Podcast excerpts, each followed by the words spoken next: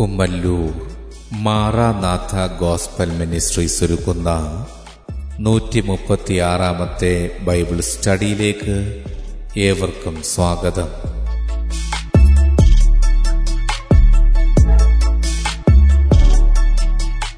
ശിഷ്യത്വം എന്ന വിഷയത്തിന്റെ നാൽപ്പത്തിയാറാം ഭാഗത്തെ ആസ്പദമാക്കി ശിഷ്യരാക്കുക എന്ന വിഷയത്തിന്റെ മുപ്പതാം ഭാഗമാണ് നിങ്ങൾ കേൾക്കുവാൻ പോകുന്നത്.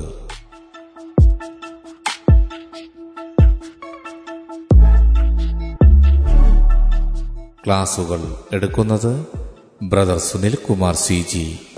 അന്വേഷണങ്ങൾക്ക് nine double four seven two zero double six eight zero.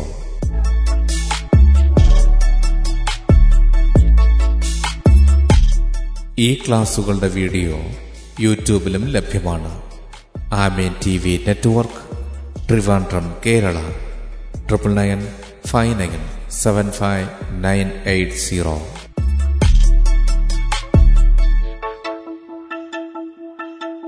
സൃഷ്ടാവായ ദൈവത്തിന്റെ അതിധന്യമായ നാമം വാഴ്ത്തപ്പെടുമാറാകട്ടെ. അപ്പോസന്നെ പൗലോസ് ഫിലിപ്പിയർക്ക് എഴുതിയ ലേഖനം ഒന്നാമത്തെ അധ്യയം അതിന്റെ ഇരുപത്തി ഒന്നാമത്തെ വാക്യം. എനിക്ക് ജീവിക്കുന്നത് ക്രിസ്തുവും മരിക്കുന്നത് ലാഭവുമാകുന്നു. ഫിലിപ്പിയർക്ക് എഴുതിയ ലേഖനം ഒന്നാമത്തെ അധ്യയം ഇരുപത്തിയൊന്നാമത്തെ വാക്യം. എനിക്ക് ജീവിക്കുന്നത് ക്രിസ്തുവും മരിക്കുന്നത് ലാഭവുമാകുന്നു. ദൈവത്തിന്റെ വചനം അതെങ്ങനെ കൈക്കൊള്ളുന്നു? അതിനനുസരിച്ച് എങ്ങനെയാണ് ജീവിതം ശുശ്രൂഷ എന്നുള്ളതാണ് നമ്മൾ ഈ ഭാഗത്ത് ചിന്തിക്കുന്നത്. അപ്പോസലിനെ പൗലോസ് പറയുന്നത് എനിക്ക് ജീവിക്കുന്നത് ക്രിസ്തുവാണ് മരിക്കുന്നത് ലാഭമാണ്. തന്റെ ജീവിതത്തിന്റെ ആകത്തുക അവിടെ വെളിപ്പെടുത്തുകയാണ്. ഈ ഭൂമിയിൽ താൻ ആയിരിക്കുമ്പോൾ ആയിരിക്കുന്നതിന്റെ ഒരേ ഒരു ലക്ഷ്യവും അതിന്റെ ആകത്തുക അത് ക്രിസ്തുവ. അതായത് താൻ ജീവിക്കുന്നത് ക്രിസ്തുവിന് വേണ്ടിയാണ് തന്റെ ജീവിതം കൊണ്ട് അത് ശിശുള്ള ബന്ധത്തിലാകട്ടെ തന്റെ വ്യക്തിപരമായ ജീവിതമാകട്ടെ അതിന്റെ ആകത്തുക താൻ വിവരിക്കുന്നു. അത് ക്രിസ്തുവാണ് അത് ക്രിസ്തുവിന് വേണ്ടിയാണ്. മരണമെന്നത് തന്നെ സംബന്ധിച്ചൊരു ലാഭമാണ്. കാരണം നാ മരണത്തിനപ്പുറം തന്റെ പ്രിയനോട് ഒത്ത് ഉള്ള വാസത്തെക്കുറിച്ച് താൻ പ്രത്യാശിക്കുകയാണ്. അതാണ് ഫിലിപ്പിയ ലേഖനം ഒന്നാമത്തെ അധ്യയന്റെ ഇരുപത്തി മൂന്നാമത്തെ വാക്യത്തിൽ പൗലോസിംഗൻ രേഖപ്പെടുത്തുന്നു വിട്ടുപിരിഞ്ഞ് ക്രിസ്തുവിനോട് കൂടെ ഇരുപ്പാൻ എനിക്ക് കാംക്ഷയുണ്ട്. അത് അത്യുത്തമമല്ലോ. അപ്പോൾ മരിക്കുന്നത് ലാഭം എന്ന് പൗലോസ് അവിടെ വിവരിക്കാൻ കാരണം ക്രിസ്തുവിനോടുകൂടി ഇരിക്കുന്നത് അത്യുത്തമം എന്നുള്ള ആ വെളിപ്പാട് താൻ പ്രാപിച്ചതുകൊണ്ട്. ഇവിടെ എനിക്ക് ജീവിക്കുന്നത് ക്രിസ്തുവും മരിക്കുന്നത് ലാഭവും എന്ന് പൗലോസ് പറയുവാൻ കാരണം താൻ അത്രത്തോളം യേശു ക്രിസ്തുവിനെ സ്നേഹിക്കുന്നു. കർത്താവിനോടുള്ള സ്നേഹം. വിശുദ്ധ വേദപുസ്തകത്തിലേക്ക് നാം വരുമ്പോൾ കർത്താവിനോട് ഒപ്പം നടന്ന ശിഷ്യന്മാരെ അവരുടെ ജീവിതത്തെ നാം മനസ്സിലാക്കുമ്പോൾ അവർ മൂന്നര വർഷക്കാലം യേശുക്രിസ്തുവിന്റെ ഒപ്പം നടന്നു. ലൂക്കോസ് എഴുതിയ സുവിശേഷം അഞ്ചാമത്തെ അധ്യായന്റെ പതിനൊന്നാമത്തെ വാക്യത്തിൽ പത്രോസിന്റെ ജീവിതം കാണുന്നു അന്തരോസിന്റെ ജീവിതം. അവർ പടകുകളെ കരയ്ക്കടുപ്പിച്ചിട്ട് സകലവും ഇട്ട് യേശുവിനെ അനുഗമിക്കുകയാണ്. മർക്കോസ് എഴുതിയ സുവിശേഷം ഒന്നാമത്തെ അധ്യയം പത്തൊമ്പത് ഇരുപത് വാക്യങ്ങളിൽ യാക്കോബ് യോഹന്നാൻ അവർ അപ്പനായ സബദിയെ കൂലിക്കാരോടുകൂടെ പടകിൽ വിട്ട് യേശുവിനെ അനുഗമിച്ചു. അപ്പോൾ തങ്ങൾക്ക് ഉണ്ടായിരുന്ന അധ്വാനത്തിന്റെ ഉപാധികളെ മുഴുവൻ വിട്ട് യേശുവിനെ അനുഗമിക്കുവാൻ അവരുടെ ജീവിതത്തെ സമർപ്പിക്കുകയാണ്. മത്തായ സുവിശേഷം പതിനാറാമത്തെ അധ്യയം പത്തൊമ്പതാമത്തെ വാക്യത്തിൽ നമ്മൾ വായിക്കുന്നു യേശുക്രിസ്തു തന്റെ ശിഷ്യന്മാരുമായി കടന്നു പോകുമ്പോൾ യേശുക്രിസ്തു തന്റെ ശിഷ്യന്മാരോട് ചോദിക്കുന്നു തന്നെക്കുറിച്ച് മറ്റുള്ളവരെന്താണ് പറയുന്നത്? അതിനുശേഷം യേശു അവരോട് ചോദിക്കുന്നു നിങ്ങൾ എന്നെക്കുറിച്ച് എന്താണ് പറയുന്നത്? അതിന് ഷിമോൻ പത്രോസ് പറയുന്ന മറുപടിയുണ്ട് മത്തായ സുവിശേഷം പതിനാറാമത്തെ അധ്യയം അതിന്റെ പതിനഞ്ച് പതിനാറ് വാക്യങ്ങളിൽ നീ ജീവനുള്ള ദൈവത്തിന്റെ പുത്രനായ ക്രിസ്തു. അതിനോടുള്ള ബന്ധത്തിൽ മത്തായ സുവിശേഷം പതിനാറാമത്തെ അധ്യയന്റെ പത്തൊമ്പതാമത്തെ വാക്യത്തിൽ യേശുക്രിസ്തു പറയുകയാ സ്വർഗരാജ്യത്തിന്റെ താക്കോൽ ഞാൻ നിനക്ക് തരുന്നു. നീ ഭൂമിയിൽ കെട്ടുന്നതൊക്കെയും സ്വർഗത്തിൽ കെട്ടപ്പെട്ടിരിക്കും. നീ ഭൂമിയിൽ അഴിക്കുന്നതൊക്കെയും സ്വർഗത്തിൽ അഴിഞ്ഞിരിക്കുമെന്ന് ഉത്തരം പറഞ്ഞു. അപ്പോൾ മത്തായി സുവിശേഷം പതിനാറാമത്തെ അധ്യയത്തിൽ യേശു ക്രിസ്തു ജീവനുള്ള ദൈവത്തിന്റെ പുത്രനായ ക്രിസ്തു എന്നുള്ള വെളിപ്പാട് പ്രാപിച്ച പത്രോസിനോട് കർത്താവ് പറയുന്ന കാര്യമാണ് സ്വർഗരാജ്യത്തിന്റെ താക്കോൽ ഞാൻ നിനക്ക് എന്ത് ചെയ്യുക നിന്നെ ഏൽപ്പിക്കുകയാണ് എന്നാൽ അതേപോലെ തന്നെ മത്തായി സുവിശേഷം പതിനെട്ടാമത്തെ അധ്യയം അതിന്റെ പതിനെട്ടാമത്തെ വാക്യത്തിൽ ശിഷ്യന്മാരോട് എല്ലാവരോടുമായിട്ട് യേശു പറയുന്നുണ്ട് നിങ്ങൾ ഭൂമിയിൽ കെട്ടുന്നതെല്ലാം സ്വർഗത്തിലും കെട്ടപ്പെട്ടിരിക്കും. നിങ്ങൾ ഭൂമിയിൽ അഴിക്കുന്നതെല്ലാം സ്വർഗത്തിലും അഴിഞ്ഞിരിക്കും. എന്ന് ഞാൻ സത്യമായിട്ട് നിങ്ങളോട് പറയുന്നു. അപ്പോൾ കേവലം അവിടെ ആ സ്വർഗരാജ്യത്തിന്റെ താക്കോൽ പത്രോസിനെ മാത്രം ഏൽപ്പിക്കുകയല്ല ശേഷം ശിഷ്യന്മാരെ ഏൽപ്പിക്കുക ശേഷം ഈ കാലഘട്ടം നമ്മൾ പരിശോധിക്കുമ്പോൾ യേശുക്രിസ്തുവിന്റെ സുവിശേഷവുമായി ദൈവരാജ്യം സമീപിച്ചിരിക്കുക എന്നുള്ള സന്ദേശവുമായി ലോകത്തിൽ ആരൊക്കെ എവിടൊക്കെ സുവിശേഷം അറിയിക്കുന്നുവോ അവരെയെല്ലാം കർത്താവി താക്കോൽ ഏൽപ്പിച്ചിരിക്കുക. അത് അക്ഷരികമായ താക്കോലല്ല. അത് സുവിശേഷം എന്ന സന്ദേശമാണ് ആ താക്കോൽ. ഒരുവനെ രക്ഷയിലേക്ക് നടത്തുന്ന ദൈവരാജ്യത്തിലേക്ക് അടുപ്പിക്കുന്ന സന്ദേശം ആ സുവിശേഷം എന്ന താക്കോൽ ശിഷ്യന്മാരെ ഏൽപ്പിക്കുകയാണ് പത്രോസിനെ ഏൽപ്പിക്കുകയാണ് ശേഷം ഇന്ന് ലോകത്തുള്ള എല്ലാ ശിഷ്യന്മാരുടെയും കർത്താവ് അത് ഭരമേൽപ്പിച്ചിരിക്കുക ഇപ്പോൾ നമ്മളിവിടെ ചിന്തിക്കുന്നത് സ്വർഗരാജ്യത്തിന്റെ താക്കോൽ കിട്ടി. കർത്താവ് തന്നെ ആ ദൗത്യം ഏൽപ്പിക്കുകയാണ്. ശിഷ്യന്മാരെ ഏൽപ്പിക്കുന്നു പത്രോസിനെ ഏൽപ്പിക്കുന്നു. മത്തായ സുവിശേഷം പതിനാറാമത്തെ അധ്യയം അതിന്റെ പതിനഞ്ച് പതിനാറ് വാക്യങ്ങളിൽ നിങ്ങളോ എന്നെ ആരെന്ന് പറയുന്നു എന്നവൻ ചോദിച്ചതിന് ഷിമോൻ പത്രോസ് നീ ജീവനുള്ള ദൈവത്തിന്റെ പുത്രനായ ക്രിസ്തു എന്ന് ഉത്തരം പറഞ്ഞു. അപ്പോൾ യേശുക്രിസ്തു ദൈവമാണെന്നുള്ള വെളിപ്പാട് പത്രോസിന് അവിടെ ലഭിക്കുകയാണ് മത്തായ സുവിശേഷം പതിനാറാമത്തെ അധ്യയം പതിനേഴാമത്തെ വാക്യത്തിൽ യേശു അവനോട് ബെറിയോനാശി മോനെ നീ ഭാഗ്യവാൻ ജഡരക്തങ്ങളല്ല സ്വർഗസ്ഥനായ എന്റെ പിതാവത്രേ നിനക്കത് വെളിപ്പെടുത്തിയത്. അപ്പോൾ ദൈവത്തിൽ നിന്ന് പിതാവായ ദൈവത്തിൽ നിന്ന് വെളിപ്പാടുകളെ പ്രാപിക്കുക എന്ന കോണം പത്രോസ് അവിടെ ആയിത്തീരുകയാണ് അപ്പോൾ സകലതും വിട്ടിറങ്ങിയ ശിഷ്യന്മാർ സ്വർഗരാജ്യത്തിന്റെ താക്കോൽ അതായത് സുവിശേഷത്തിന്റെ ആ ദൗത്യം ഏൽപ്പിക്കപ്പെടുന്ന ശിഷ്യന്മാർ യേശുക്രിസ്തു ജീവനുള്ള ദൈവം എന്നുള്ള വെളിപ്പാട് ലഭിച്ച ശിഷ്യന്മാർ പോരാ വീണ്ടും മുമ്പോട്ട് വരുമ്പോൾ നമ്മൾ കാണുന്നു യോഹനന്റെ സുവിശേഷം ആറാമത്തെ അധ്യയം അതിന്റെ അറുപത്തി ആറ് മുതൽ അറുപത്തിയൊമ്പതിലുള്ള വാക്യങ്ങൾ വായിക്കുമ്പോൾ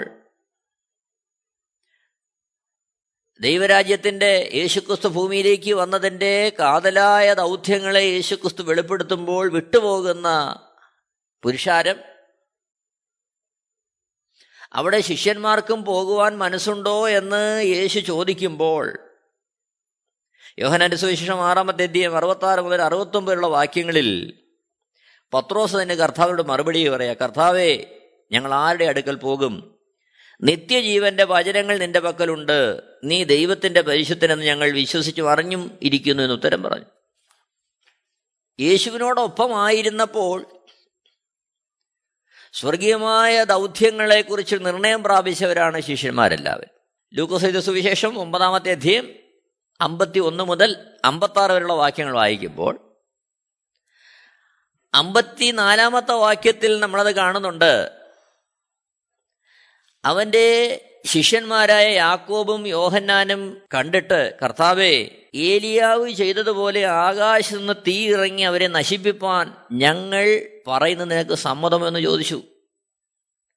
അപ്പോൾ യേശുവിനെ അതേ അർത്ഥത്തിൽ ഉൾക്കൊള്ളാത്ത സ്വീകരിക്കാത്ത പ്രവേശനം കൊടുക്കാത്ത ജനങ്ങളെ നശിപ്പിക്കുക എന്നുള്ളൊരു ചിന്താഗതിയിലേക്ക് യാക്കോബ് യോഹന്നാൻ ഇവിടെ എത്തുകയാണ്. അവർ യേശുവിനോട് ചോദിക്കുക ആകാശം നിന്ന് തീയിറങ്ങി അവരെ നശിപ്പിപ്പാൻ ഞങ്ങൾ പറയുന്നത് നിനക്ക് സമ്മതമോ? യേശുവെ നിനക്ക് നീ നീ അത് ചെയ്യണമെന്ന് ഞങ്ങൾ പറയുമ്പോൾ നിനക്കത് സമ്മതമാണോ എന്ന് അവിടെ ചോദിക്കുക അതിന്റെ അർത്ഥം യേശു സ്വർഗത്തിൽ നിന്ന് തീയിറക്കുവാൻ മതിയായവനാണെന്നുള്ള വിശ്വാസം അവർക്കവിടെ ഉണ്ട്. ലൂക്കോസിന്റെ സുവിശേഷം ഒമ്പതാമത്തെ അധ്യയം ഒന്ന് മുതൽ ആറ് വരെയുള്ള വാക്യങ്ങൾ വായിക്കുമ്പോൾ ഒന്ന് രണ്ട് വാക്യങ്ങൾ നമ്മൾ കാണുകയാണ് അവൻ പന്തിരുവരെ അടുക്കൽ വിളിച്ചു. സകല ഭൂതങ്ങളുടെ മേലും വ്യാധികളെ സൗഖ്യമാക്കുവാനും അവർക്ക് ശക്തിയും അധികാരവും കൊടുത്തു. ദൈവരാജ്യം പ്രസംഗിപ്പാനും രോഗികൾക്ക് സൗഖ്യം വരുത്തുവാനും അവരെ അയച്ചു. മൂന്നര വർഷക്കാലം അവർ യേശുവിന്റെ കൂടെ നടന്നു. യേശുക്രിസ്തുവിന്റെ ക്രൂശീകരണം അവർ കണ്ടു. ഉയർത്തെഴുന്നേറ്റ യേശുവിനെ അവർ കണ്ടു. പക്ഷേ ഇതൊന്നും യേശു ഉദ്ദേശിച്ച അതേ അർത്ഥത്തിലുള്ള സ്നേഹം അവരുടെ ഉള്ളിൽ ഉളവാകാൻ കാരണമായില്ല. ഇതാണ് നമ്മളോട് മനസ്സിലാക്കേണ്ടുന്ന കാര്യം. യോഹനാന്റെ സുവിശേഷം ഇരുപതാമത്തെ അധ്യയത്തിൽ പത്തൊമ്പത് ഇരുപത്തിമൂന്ന് ഇരുപത്തിനാല് ഇരുപത്തൊന്നാം അധ്യയത്തിന്റെ ഒന്നാമത്തെ വാക്യം ഇവിടെ എല്ലാം ഉയർത്തെഴുന്നേറ്റ യേശു ശിഷ്യന്മാർക്ക് പ്രത്യക്ഷനാകുകയാണ് അപ്പോൾ ഈ ഭാഗങ്ങൾ നമ്മൾ കാണുന്നത് സകലതും വിട്ട് ശിഷ്യന്മാർ യേശുവിനെ അനുഗമിച്ചു. സുവിശേഷത്തിന്റെ താക്കോൽ അവർക്ക് ലഭിച്ചു. യേശു ജീവനുള്ള ദൈവത്തിന്റെ പുത്രനായ ക്രിസ്തു എന്നുള്ള വെളിപ്പാട് പ്രാപിച്ചു. യേശു ക്രിസ്തു സ്വർഗത്തിൽ നിന്ന് തീറക്കുവാൻ മതിയാവനാണെന്നുള്ള ആ അറിവ് അവർക്കുണ്ടായി. രോഗികളെ സൗഖ്യമാക്കാനും ഭൂതങ്ങളെ പുറത്താക്കുവാനും സുവിശേഷം അറിയിക്കുവാനുമുള്ള ആ ദൗത്യം യേശുക്രിസ്തു തന്നെ അവരെ ഏൽപ്പിച്ചു. സാക്ഷാൽ ഭൂമിയിലായിരുന്ന അത്ഭുതങ്ങളും അടയാളങ്ങളും പ്രവർത്തിച്ച യേശുക്രിസ്തുവിനോടൊപ്പം മൂന്നര വർഷക്കാലം അവർ നടന്നു. പോരാ യേശുക്രിസ്തുവിന്റെ ക്രൂശീകരണം അവരിൽ പലരും കണ്ടു. മരണത്തെ തോൽപ്പിച്ച് ഉയർത്തെഴുന്നേറ്റ യേശുക്രിസ്തുവിന്റെ ആ ദർശനം അവർക്കുണ്ടായി.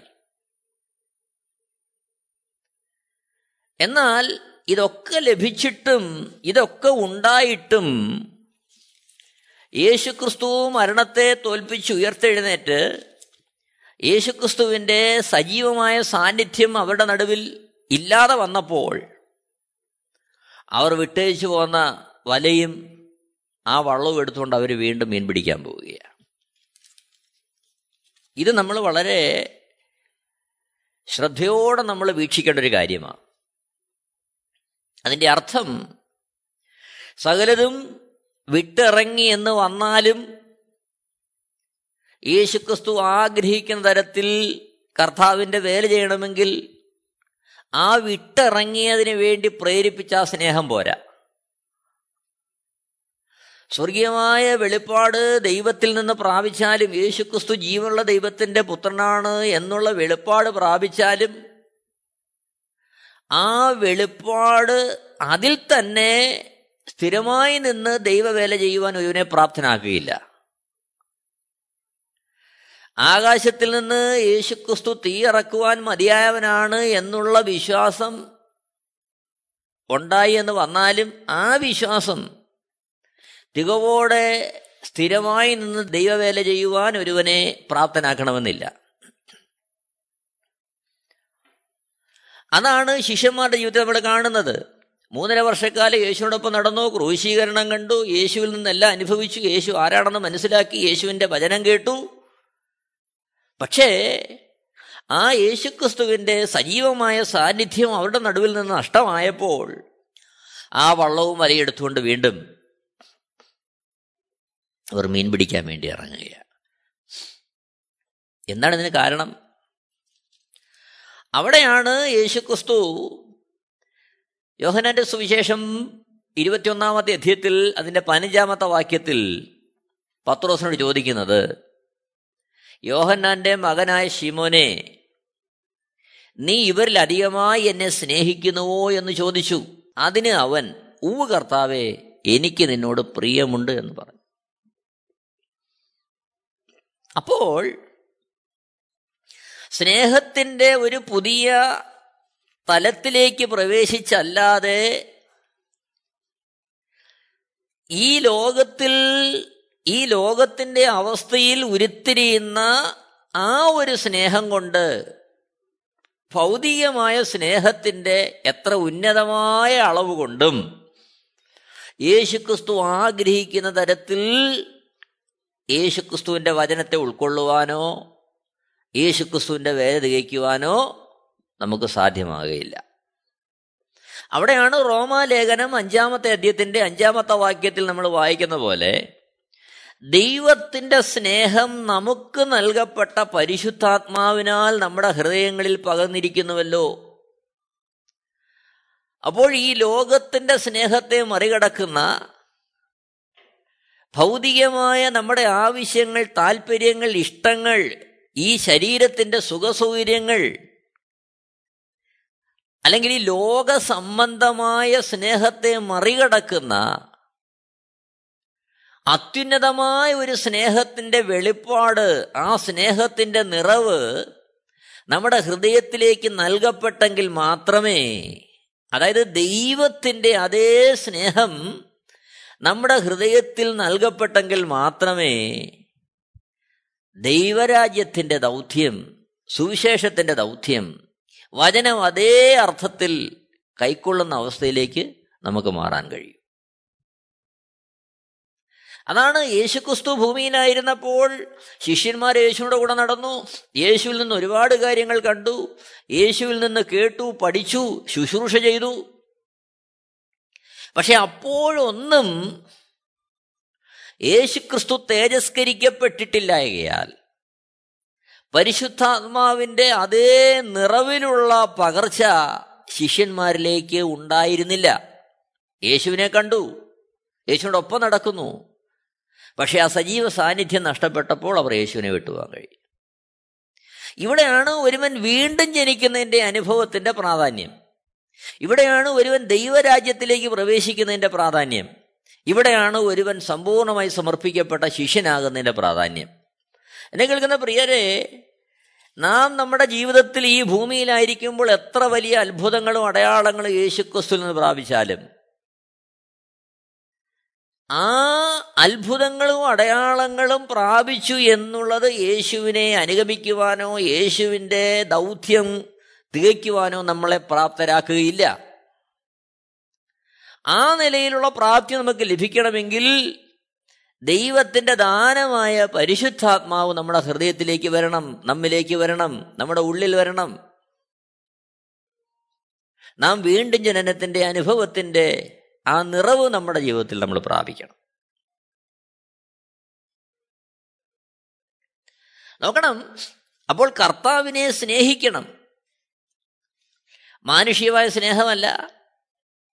കാര്യങ്ങൾ സാധിച്ചു എന്നുള്ളതിന്റെ സ്നേഹമല്ല. മറിച്ച് ദൈവത്തിന്റെ സ്നേഹത്തിന്റെ അർത്ഥത്തിൽ ആഴത്തിൽ അളവിൽ യേശുവിനെ സ്നേഹിക്കണം. ആ ഒരു സ്നേഹത്തിന്റെ ആഴം പൗലോസിന്റെ ജീവിതത്തിൽ വെളിപ്പെട്ടതുകൊണ്ടാണ് ഫിലിപ്പിയ ലേഖനം ഒന്നാം അദ്ദേഹത്തിന്റെ ഇരുപത്തൊന്നാമത്തെ വാക്യത്തിൽ എനിക്ക് ജീവിക്കുന്നത് ക്രിസ്തുവും മരിക്കുന്നത് ലാഭവുമാകുന്നു എന്ന് പൗലോസ് പറയാൻ കാരണം. അതൊരു ചെറിയ കാര്യമല്ല. നോക്കണം ആ പൗലോസിന്റെ ജീവിതത്തെക്കുറിച്ച് നാം മറ്റൊരു ഭാഗത്ത് കാണുന്നുണ്ട്. അപ്പോസ്തല പ്രവൃത്തികൾ പതിനഞ്ചാമത്തെ അധ്യയം ഇരുപത്തിരണ്ട് മുതൽ ഇരുപത്തി ആറ് വരെയുള്ള വാക്യങ്ങൾ വായിക്കുമ്പോൾ നമ്മളവിടെ കാണുന്ന കാര്യമുണ്ട്. അവിടെ ഇങ്ങനെ രേഖപ്പെടുത്തിയിരിക്കുക. അവിടെ അപ്പോസന്മാർ പറയുക ഞങ്ങൾ ചില പുരുഷന്മാരെ തിരഞ്ഞെടുത്തു. നമ്മുടെ കർത്താവായ യേശുക്രിസ്തുവിന്റെ നാമത്തിനു വേണ്ടി പ്രാണത്യാഗം ചെയ്തവരായ നമ്മുടെ പ്രിയ ഭർണവാസോടും പൗലോസോടും കൂടെ നിങ്ങളുടെ അടുക്കൽ അയക്കണം എന്ന് ഞങ്ങൾ ഒരുമനപ്പെട്ട് നിശ്ചയിച്ചു. ആ വാക്യത്തിന്റെ ആഴം എത്ര ഭയങ്കരമാണെന്ന് അറിയാമോ അപ്പോസന്മാർ പറയുക ഞങ്ങൾ ചില പുരുഷന്മാരെ തിരഞ്ഞെടുത്തു. നമ്മുടെ കർത്താവായ യേശുക്രിസ്തുവിന്റെ നാമത്തിന് വേണ്ടി പ്രാണത്യാഗം ചെയ്തവരായ നമ്മുടെ ബർണബാസോടും പൗലോസോടും കൂടെ. അപ്പോൾ ബർണബാസിനെ കുറിച്ചും പൗലോസിനെ കുറിച്ചും അപ്പോസന്മാർ പറയുന്ന സാക്ഷ്യം അവർ പറയുന്ന സാക്ഷ്യമല്ല. അപ്പോസലന്മാര് പറയുന്നു അവർ പ്രാണത്യാഗം ചെയ്തവരാണ്. അവർ ജീവിച്ചിരിക്കെ തന്നെ അവരുടെ പ്രാണനെ അവരുടെ ജീവനെ ത്യാഗം ചെയ്തു. അവിടെയാണ് ലൂക്കോസ് എഴുതിയ സുവിശേഷം പതിനാലാമത്തെ അധ്യയം ഇരുപത്തി ആറ് ഇരുപത്തിയേഴ് വാക്യത്തിന്റെ പ്രസക്തി വെളിപ്പെടുന്നത്. എന്റെ അടുക്കൽ വരികയും അപ്പനെയും അമ്മയെയും ഭാര്യയെയും മക്കളെയും സഹോദരന്മാരെയും സഹോദരികളെയും സ്വന്തം ജീവനെയും കൂടെ പകയ്ക്കാതിരിക്കുകയും ചെയ്യുന്നവന് എന്റെ ശിഷ്യനായിരിക്കാൻ കഴിയില്ല. അപ്പോൾ വചനം അവരുടെ ഹൃദയത്തിൽ ക്രിയ ചെയ്തു. ദമസ്കോസിന്റെ വടിവാതിൽക്കൽ വെച്ച് പൗലോസിന് യേശുക്രിസ്തുവിന്റെ ദർശനമുണ്ടായി. എന്നാൽ ആ ദർശനത്തിന്റെ മുമ്പാകെ സമർപ്പിക്കപ്പെട്ട പൗലോസ് പരിശുദ്ധാത്മാവെന്ന ദാനം ലഭിക്ക നിമിത്തം അവൻ തന്റെ ജീവനെ യേശുവിന് വേണ്ടി പ്രാണനെ യേശുവിന് വേണ്ടി ത്യാഗം ചെയ്ത അവസ്ഥയിലേക്ക് അവർ മാറുകയാണ്. അതായത് ജീവിക്കുന്നത് ക്രിസ്തുവും മരിക്കുന്നത് ലാഭവും. തന്റെ ജീവിതത്തിന്റെ ജീവിക്കുന്നത് ക്രിസ്തു അതായത് തന്റെ ജീവിതത്തിന്റെ ആകെ തുക ഒരേ ഒരു ലക്ഷ്യം. തന്റെ ജീവൻ യേശുവിന് വേണ്ടി തന്റെ ശരീരം യേശുവിന് വേണ്ടി തന്റെ ദൗത്യം യേശുവിന് വേണ്ടി. താൻ ഒന്നേ ആഗ്രഹിക്കുന്നുള്ളൂ യേശുവിനെ. ആ ഒരു അർത്ഥത്തിൽ തന്റെ ജീവിതം യേശുവിനുള്ളതായി മാറുകയാ. എന്നെ കേൾക്കുന്ന പ്രിയരെ നാം എത്രത്തോളം ആ തലത്തിലേക്ക് വളർന്നു? നമ്മൾ ചിന്തിക്കേണ്ടുന്ന കാര്യമാണ്.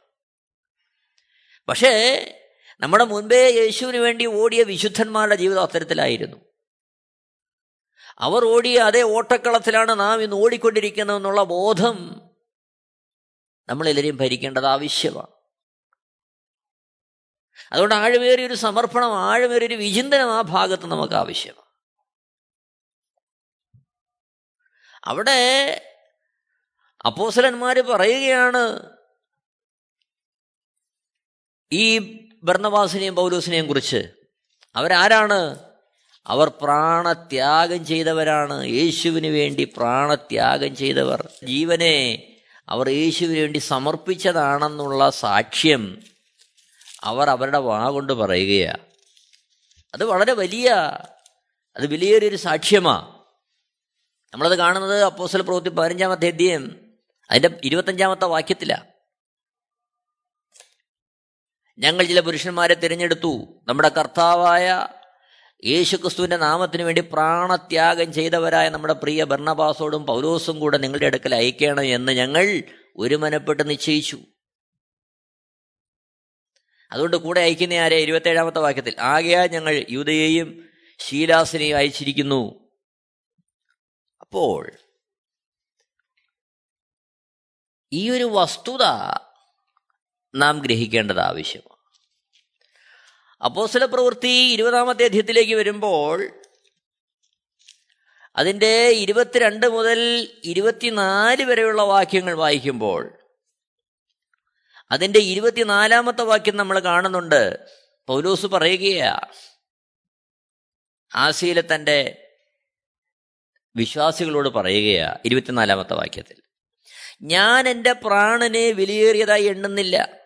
എന്റെ ഓട്ടവും ദൈവകൃപയുടെ സുവിശേഷത്തിന് സാക്ഷ്യം പറയേണ്ടതിന് കർത്താവായ യേശു തന്ന ശുശ്രൂഷയും തീയ്ക്കണം എന്നേ എനിക്കുള്ളൂ. അപ്പോൾ ഇവിടെ നമ്മൾ കാണുന്നത് ഭൗതികമായ സ്നേഹത്തെക്കാൾ കവിയുന്ന ഭൗതിക വിഷയങ്ങളെ അടിസ്ഥാനപ്പെടുത്തി അല്ലാതെ പരിശുദ്ധാത്മാവിനാൽ നിത്യജീവന്റെ പ്രത്യാശയിൽ നിത്യമുള്ള ബന്ധത്തിൽ യേശുവിനെ സ്നേഹിക്കുന്ന ഒരു സ്നേഹത്തിലേക്ക് ഇവിടെ ശിഷ്യന്മാരെ യേശു ക്രിസ്തു ആഹ്വാനം ചെയ്യുക അതാണ് ആ ഒരു സ്നേഹം ഒരുവന്റെ ഹൃദയത്തിൽ പരിശുദ്ധാത്മാവ് തരുന്ന ദൈവസ്നേഹം ഒരുവന്റെ ഹൃദയത്തിൽ ആ നിത്യതയുടെ വെളിച്ചത്തിൽ പകരപ്പെടുന്ന ആ സ്നേഹത്തിൽ മാത്രമേ തികവോടെ യേശുക്രിസ്തുവിനെ സ്നേഹിക്കാൻ നമുക്ക് സാധ്യമാകൂ. തികവോടെ യേശുക്രിസ്തുവിന്റെ പ്രവൃത്തിയെ നമുക്ക് തികയ്ക്കാൻ സാധ്യമാകൂ. തികവോടെ ദൈവവചനത്തിന്റെ ആത്മീയ മർമ്മങ്ങളെ അർത്ഥങ്ങളെ നമുക്ക് ഗ്രഹിക്കാൻ സാധ്യമാകും. ഇത് നമ്മൾ മനസ്സിലാക്കേണ്ടത് ആവശ്യമാണ്.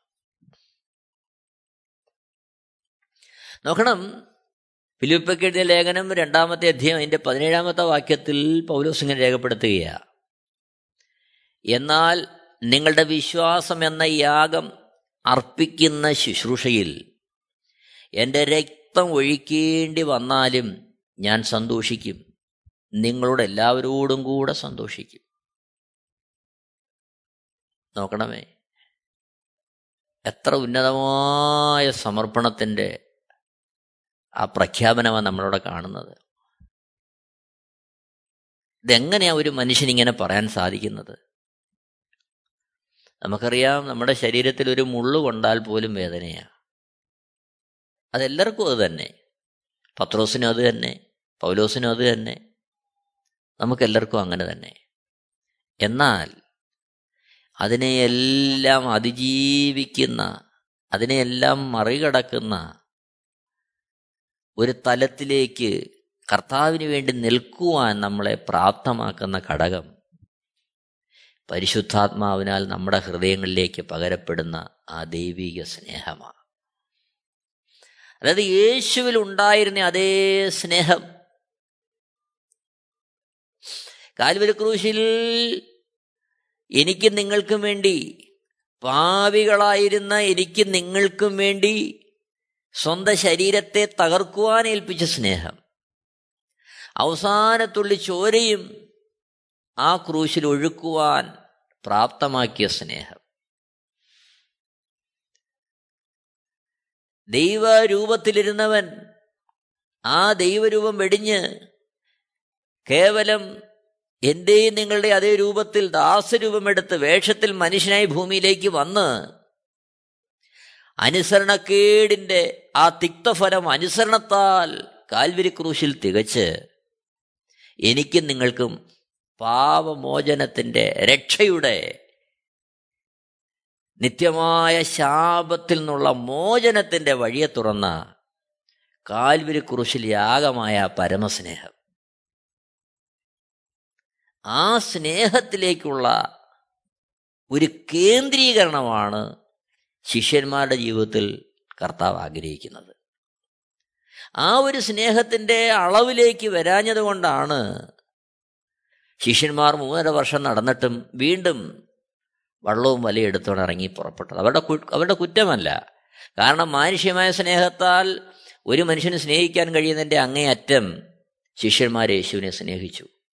എന്നാൽ പരിശുദ്ധാത്മാവ് തരുന്ന ആ നിത്യയുടെ വെളിച്ചത്തിലുള്ള സ്നേഹം ഒരുവന്റെ ഉള്ളിൽ പ്രവേശിച്ചെങ്കിൽ മാത്രമേ പൗലോസ് പറയുന്നത് പോലെ എനിക്ക് ജീവിക്കുന്നത് ക്രിസ്തുവും മരിക്കുന്ന ലാഭം എന്ന് പറയാൻ കഴിയുകയുള്ളൂ. എന്നെ കേൾക്കുന്ന പ്രിയരെ ആ ഒരു സ്നേഹത്തിന്റെ വെളിപ്പാട് നമ്മുടെ ഹൃദയത്തിലുണ്ടാകട്ടെ.